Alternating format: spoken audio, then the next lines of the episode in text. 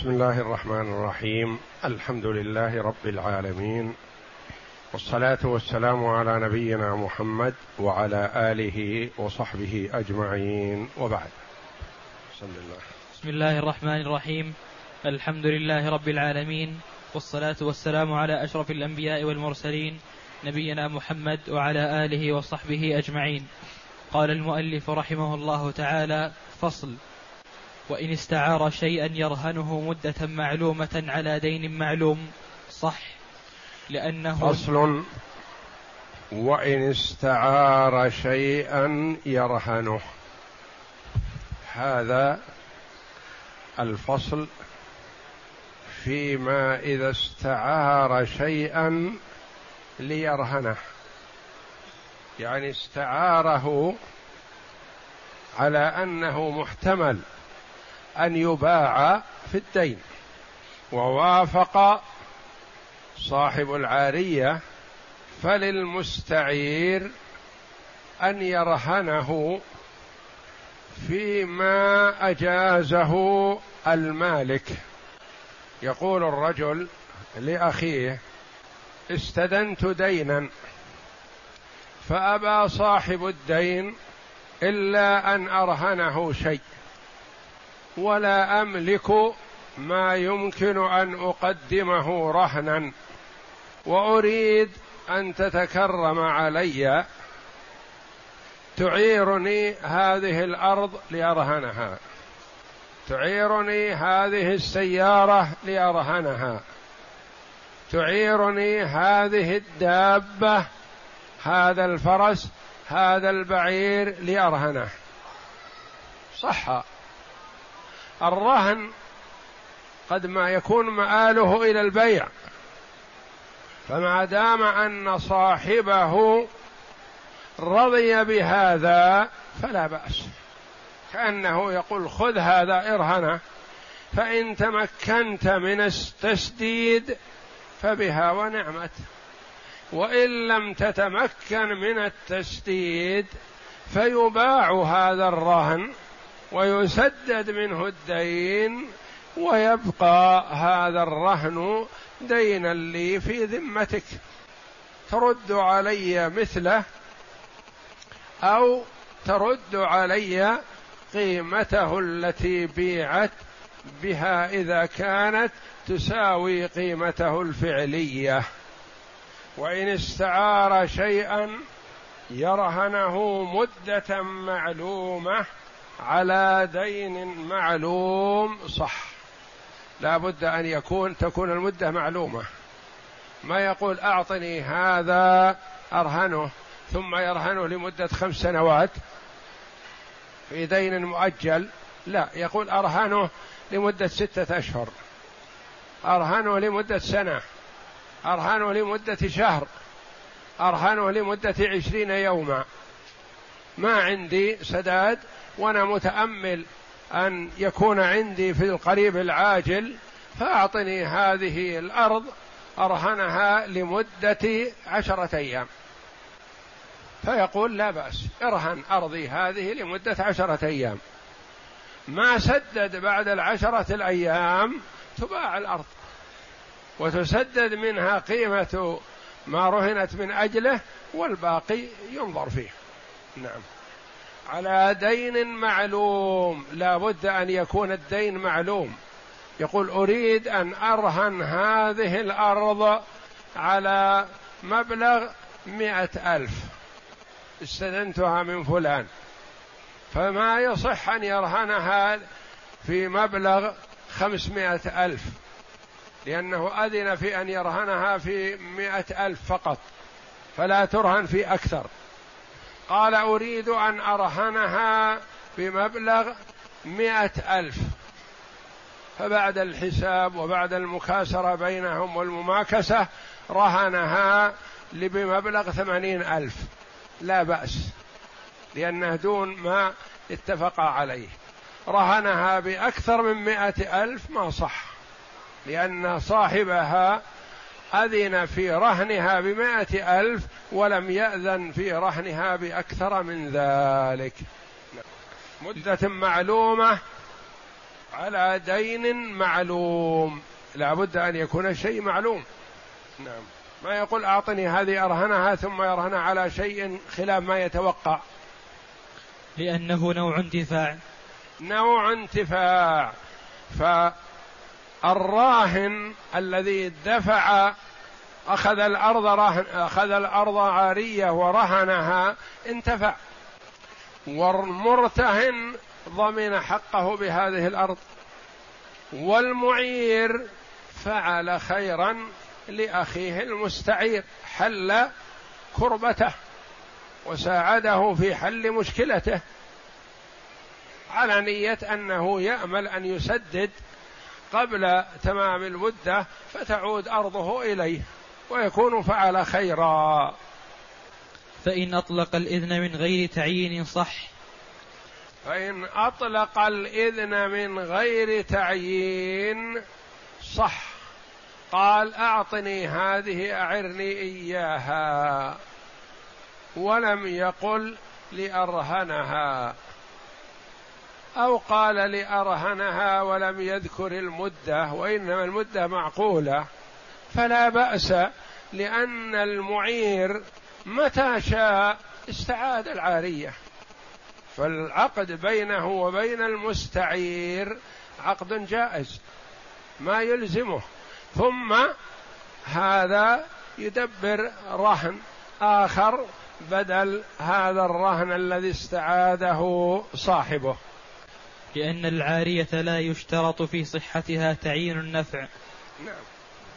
ما يشترط تعيين النفع لأنه قال أعرني هذه الأرض لمدة سنة ستة أشهر أعرني إياها لأقضي غرضي فيها. فقال هي عارية بيدك فرهنها فلا بأس. نعم. فإن عين فخالفه فالرهن باطل. فإن عين شيئا فخالفه بطل. قال له أعرني هذه الأرض لأزرع فيها. فلم يزرع ورهنها. ما صح.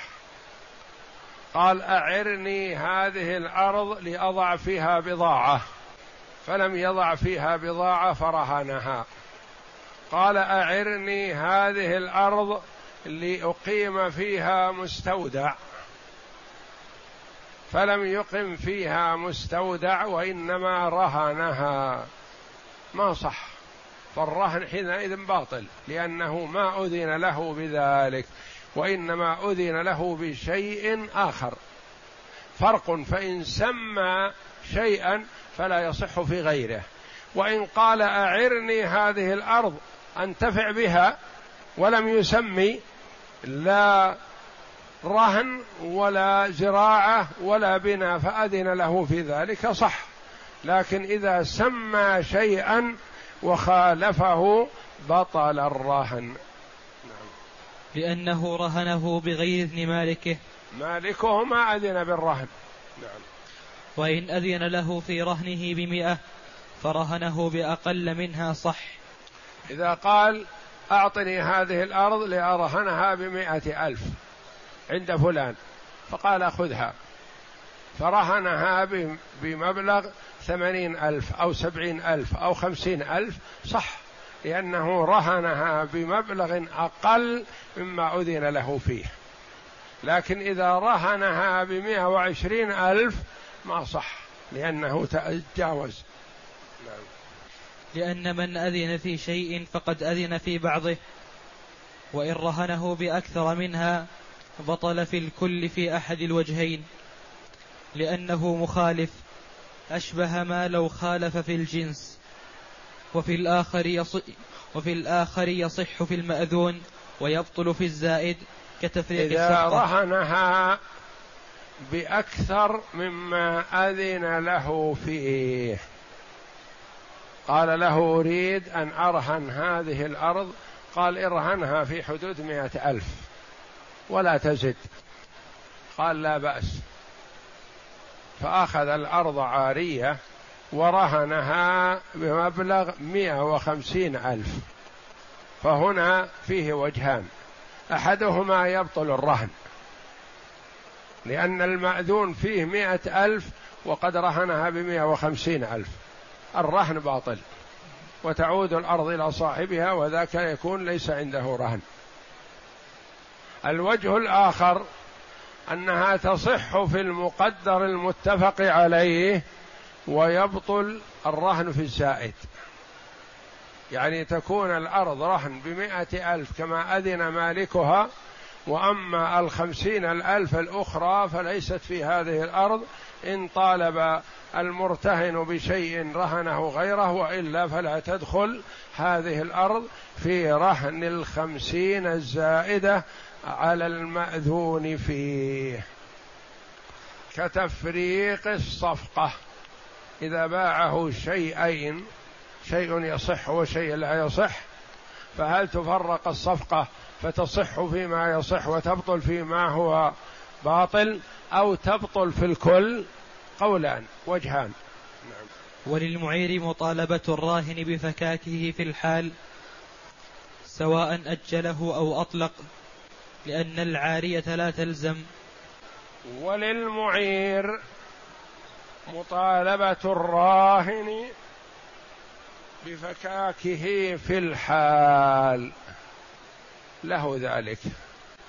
قال له أعرني هذه الأرض لأرهنها بمائة ألف. فقال لا بأس. خذها. وهذا صكها. وارهنها بمائة ألف. لمدة كم؟ قال لمدة سنة. قال لا بأس. فبعد مضي شهر من هذه السنة عرض لمالك الأرض تغير في رأيه. أراد أن يعمر الأرض. أراد أن يبيع الأرض. أراد أن يهب الأرض لأحد. أراد أن يوقف الأرض لتكون مسجدا أو مدرسة أو نحو ذلك. يعني عرض له عارض يريد الانتفاع بالأرض في شيء ما والأرض مرهونة. فهل هي مثل إذا كان الرهن ملكا للراهن ما يسوغ له التصرف فيها. يعني الآن إذا كنت تملك قطعة أرض ورهنتها في مبلغ ما فلا يسوغ لك أن تبيعها ولا أن تهبها ولا أن تتصرف فيها بأي نوع من أنواع التصرف حتى تفك الرهن لأنها مرهونة. والأرض المرهونة ما يسوغ التصرف فيها إلا بعد فك الرهن. البيت المرهون مثلا ما يسوغ لك أن تبيعه حتى تفك الرهن. ما يسوغ لك أن توقفه حتى تفك الرهن لأنه تعلق به حق الغير.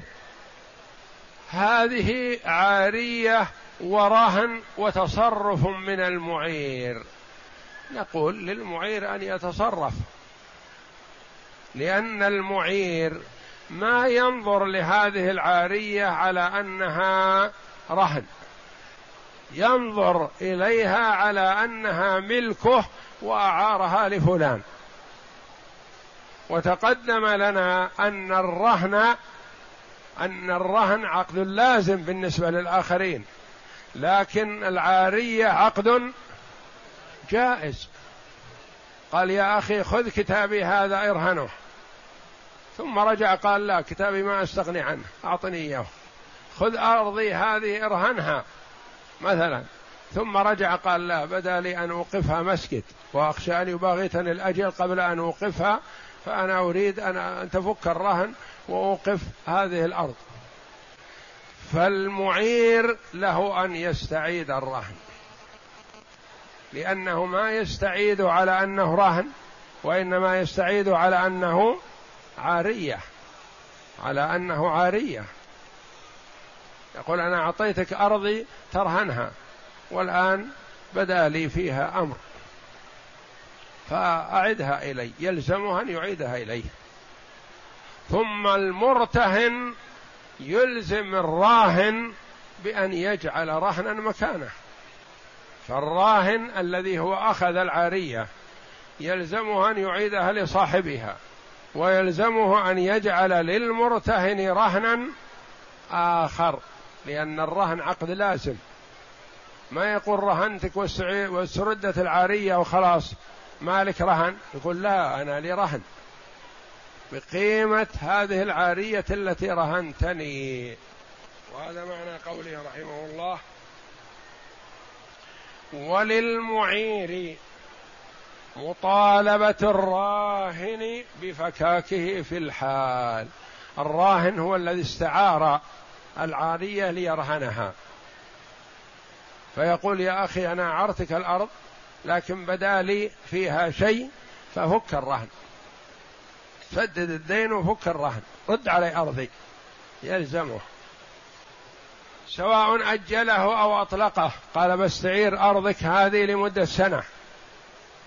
فلما مضى شهر أو شهر ونصف بدا له أن يستردها. قال يا أخي أنا عرضك أرضي وأذنت لك في رهنها لمدة سنة لكن الآن بدا لي فيها شيء.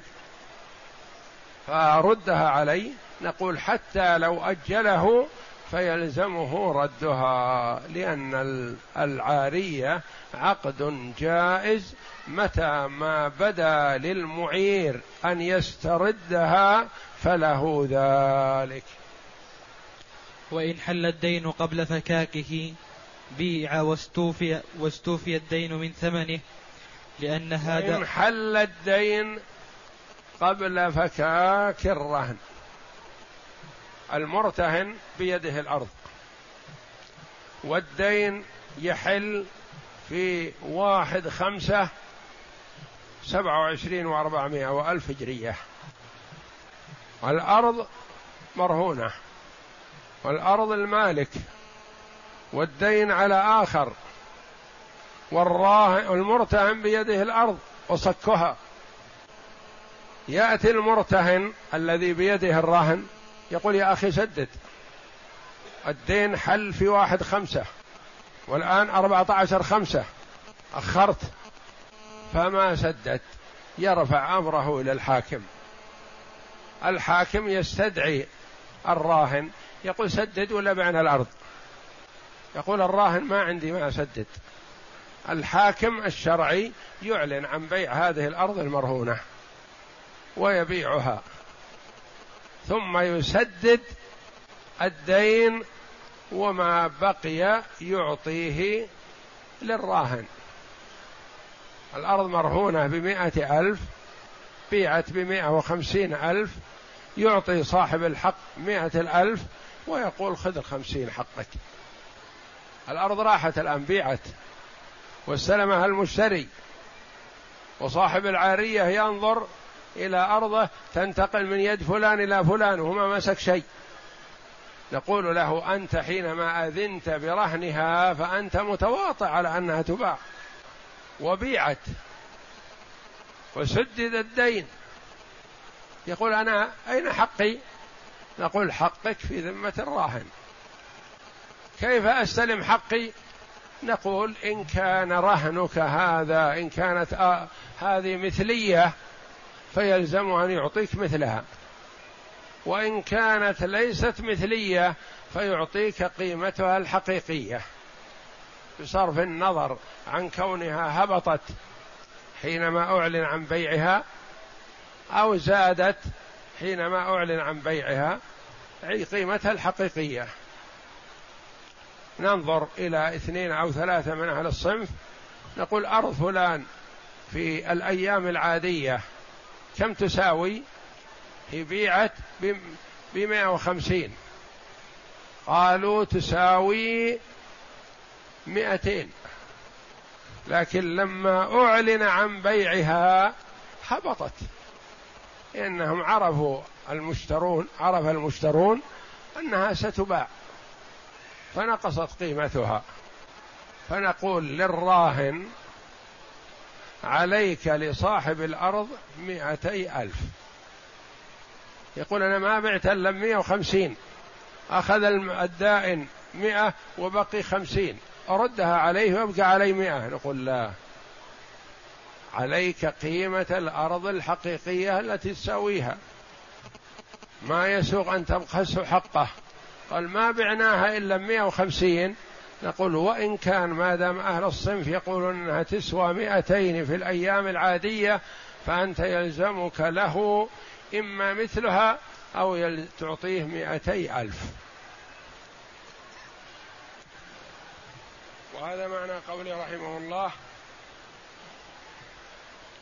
وإن حل الدين قبل فكاكه بيع واستوفي الدين من ثمنه. من ثمن إيش؟ العارية. لأن هذا مقتضى الرهن. أنت حينما أذنت لصاحبك أن يرهنها معناه أذنت له في بيعها. ويرجع المعير على المستعير بقيمته. أو مثله إن كان مثليا لأن العارية مضمونة بذلك. يرجع المعير اللي هو مالك الأرض على المستعير الذي استعار الأرض ورهنها يرجع عليه بقيمة هذه الأرض الحقيقية أو مثلها إن كان لها مثل. نعم. لأن هذا مقتضى الرهن ويرجع المعير على المستعير بقيمته أو مثله إن كان مثليا. يعني في أشياء مثلية وأشياء ما تتأتى فيها المثلية فيرجع بقيمتها. لكن إذا كان مثلا شيء مثلي له مثل مثل فرس يوجد أمثاله كثير يلزمه أن يرد عليه مثله. مثل إناء قدر مثلا سجادة شيء ما له أمثال كثير فهذا يلزمه أن يرد عليه مثله. شيء ما له مثل يختلف في الأسواق فيرد عليه قيمته. لأن العارية مضمونة بذلك ولا يرجع بما بيع به إن كان أقل من, قيم من القيمة. لأن العارية مضمونة فيضمن نقص, نقص ثمنها. ما يرجع بنفس القيمة التي بيعت فيها إذا كانت بيعت بأقل مثل ما صورنا. قيمة الأرض هذه حقيقة إذا جاء الطالب لها والوقت المناسب تباع مئتين ألف. لكن لما وقف عليها مندوب القاضي ومندوب البايع ومندوب المشتري وحرجوا عليها عرف الناس أنهم لن يتفرقوا إلا ببيعها فهبطت قيمتها.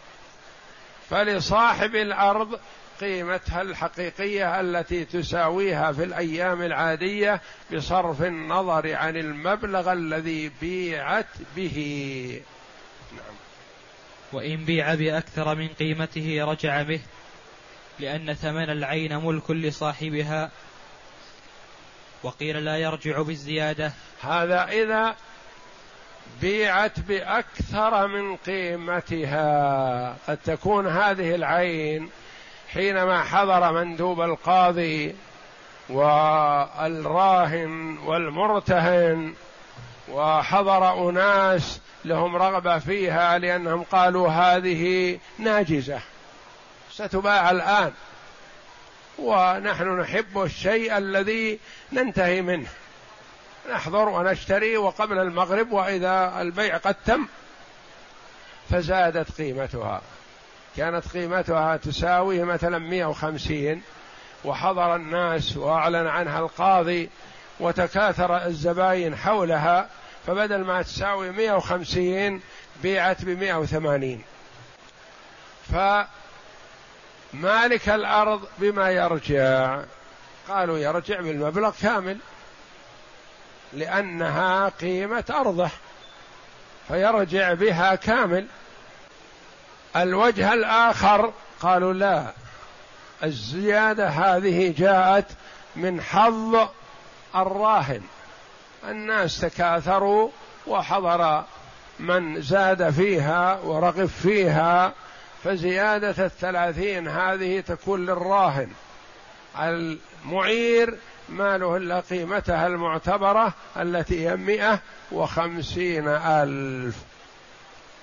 وهذا معنى قول المؤلف رحمه الله تعالى وإن بيع أي الرهن بأكثر من قيمته رجع به. من هو اللي يرجع به؟ المعير. رجع به المعير لأنها قيمة ملكه. لأن ثمن العين ملك لصاحبها وقيل لا يرجع بالزيادة لأن هذه الزيادة حصلت من أجل الراهن وطريقة البيع وتنجيزه ونحو ذلك فلا يرجع المعير إلا بالقيمة المعتادة لمثل هذه الأرض. نعم. وإن تلف في يد المرتهن رجع المعير على المستعير ويرجع المستعير على المرتهن إن كان تعدى وإلا فلا. وإن تلف بيد المرتهن كانت العارية مثلا فرس العارية بعير وهي رهن. قال له يا أخي أعرني فرسك هذا أرهنه. عند فلان في عشرة آلاف له علي. فقال خذ الفرس ولا بأس عليك أن ترهنه حتى ييسر الله لك سداد القيمة فتسدد القيمة وتعيد علي الفرس. فأخذه ورهنه بعشرة آلاف. استلمه المرتهن لأن الرهن يكون بيد المرتهن. جاء في أحد الأيام في الصباح وإذا الفرس قد مات. المعير يقول فرسي. المستعير يقول أذنت لي في رهنه ورهنت عند فلان. فلان يقول أنا راهن مرتهن. أنا أمين على هالفرس. وقد تلف. فالمعير حقه على من؟ على المستعير. فرط أو لم يفرط. يقول أنا أعطيتك فرس رهن أعطيتك إياه على أساس عارية والعارية مضمونة.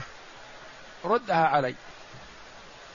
فيطالب المعير المستعير بقيمة الفرس. ثم إن المستعير من يطالب بقيمة الفرس هي رهن عند فلان. هل يطالبه؟ نقول لا يخلو. إن كان المرتهن فرط قصر عليه في الماء قصر عليه في العلف تسلط عليه ذئب وهو مربوط وتمكن الذئب من جرحه وإصابته. إذا كان تفريط حصل من المرتهن فيلزمه ضمانه لأنه تلف بيده بتفريط.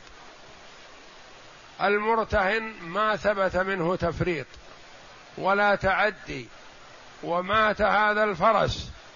والعلف عنده والماء عنده ومكانه لائق به. فهل يرجع المستعير على المرتهن؟ لا لأنه لأن الرهن ليس مضمونا إذا لم يحصل تفريط. فهذا الفرس من المستعي من المعير للمستعير مضمون.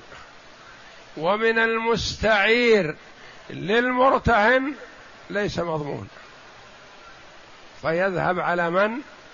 على المعير. أو على المستعير؟ لا على المستعير. يذهب على المستعير الذي رهن هذا الفرس. إذا حصل إذا لم يحصل تفريط. أما إن حصل تفريط من المس من المرتهن فإنه يضمنه. وهذا معنى قول المؤلف رحمه الله وإن تلف في يد المرتهن رجع المعير على من؟ على المستعير. ويرجع المستعير على المرتهن إن كان تعدى فإن كان المرتهن لم يتعدى فلا يرجع المعير المستعير عليه. وإلا فلا إذا لم يحصل تعدي نعم. فإن قضى المعير الدين وفك الرهن بإذن الراهن رجع عليه. وإن كان بغير إذنه متبرعا لم يرجع. نعم. وإن قضاه محتسبا بالرجوع ففيه روايتان بناء على قضاء دينه بغير إذنه. فإن قضى المعير الدين وفك الرهن بإذن الراهن رجع عليه. المعير أعار المستعير فرس ليرهنها عند شخص مقابل عشرة آلاف. جاء المعير للمستعير قال يا أخي رد علي فرسي. قال يا أخي فرسك أنت أذنت لي في رهنها وأنا رهنت عند فلان. وفلان ما يسمح يعطينا إياه إلا نسدد الدين. قال أسدد الدين أنا وآخذ فرسي وأرجع عليك بالدين. قال لا بأس.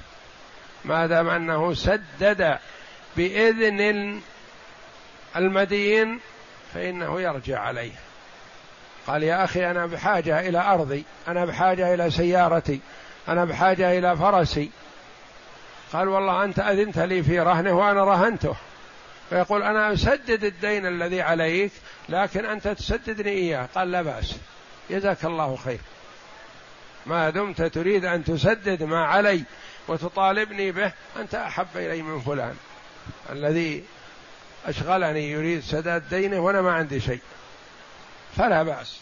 وهذا معنى قول رحمه الله فإن قضى المعير الدين وفك الرهن بإذن الراهن رجع عليه. رجع على من؟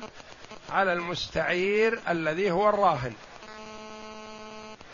وإن كان بغير إذنه متبرعا لم يرجع.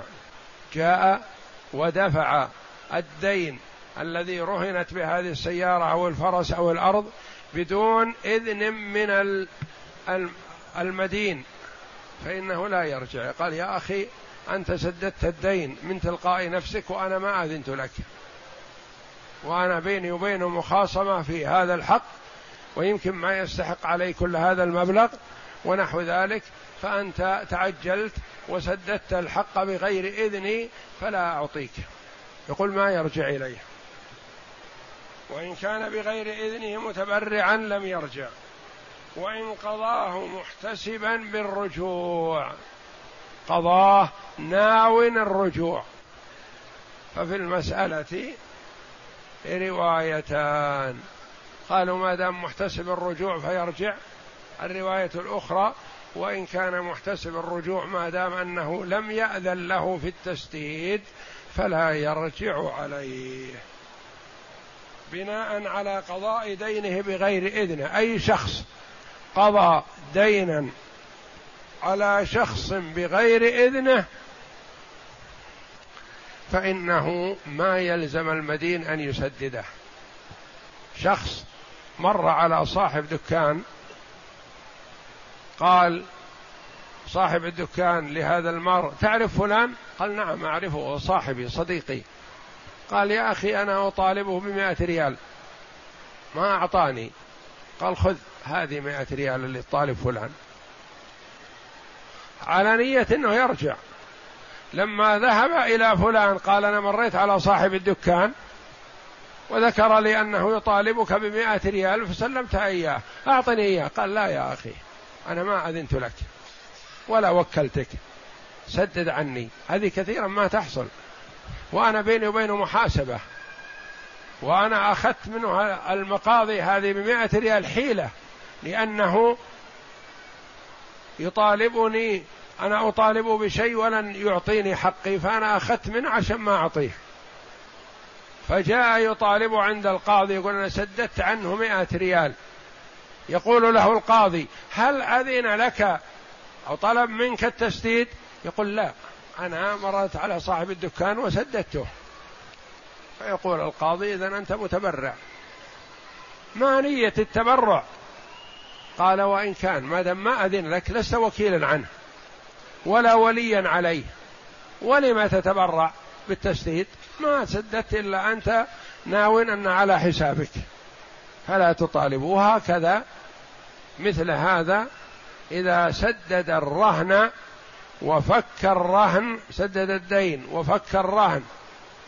بدون إذن من الراهن فإنه قد لا يرجع بشيء لأنه بمثابة متبرع. والمتبرع لا يرجع على من تبرع لأجله. والله أعلم. وصلى الله وسلم وبارك على عبده ورسول نبينا محمد وعلى آله وصحبه أجمعين.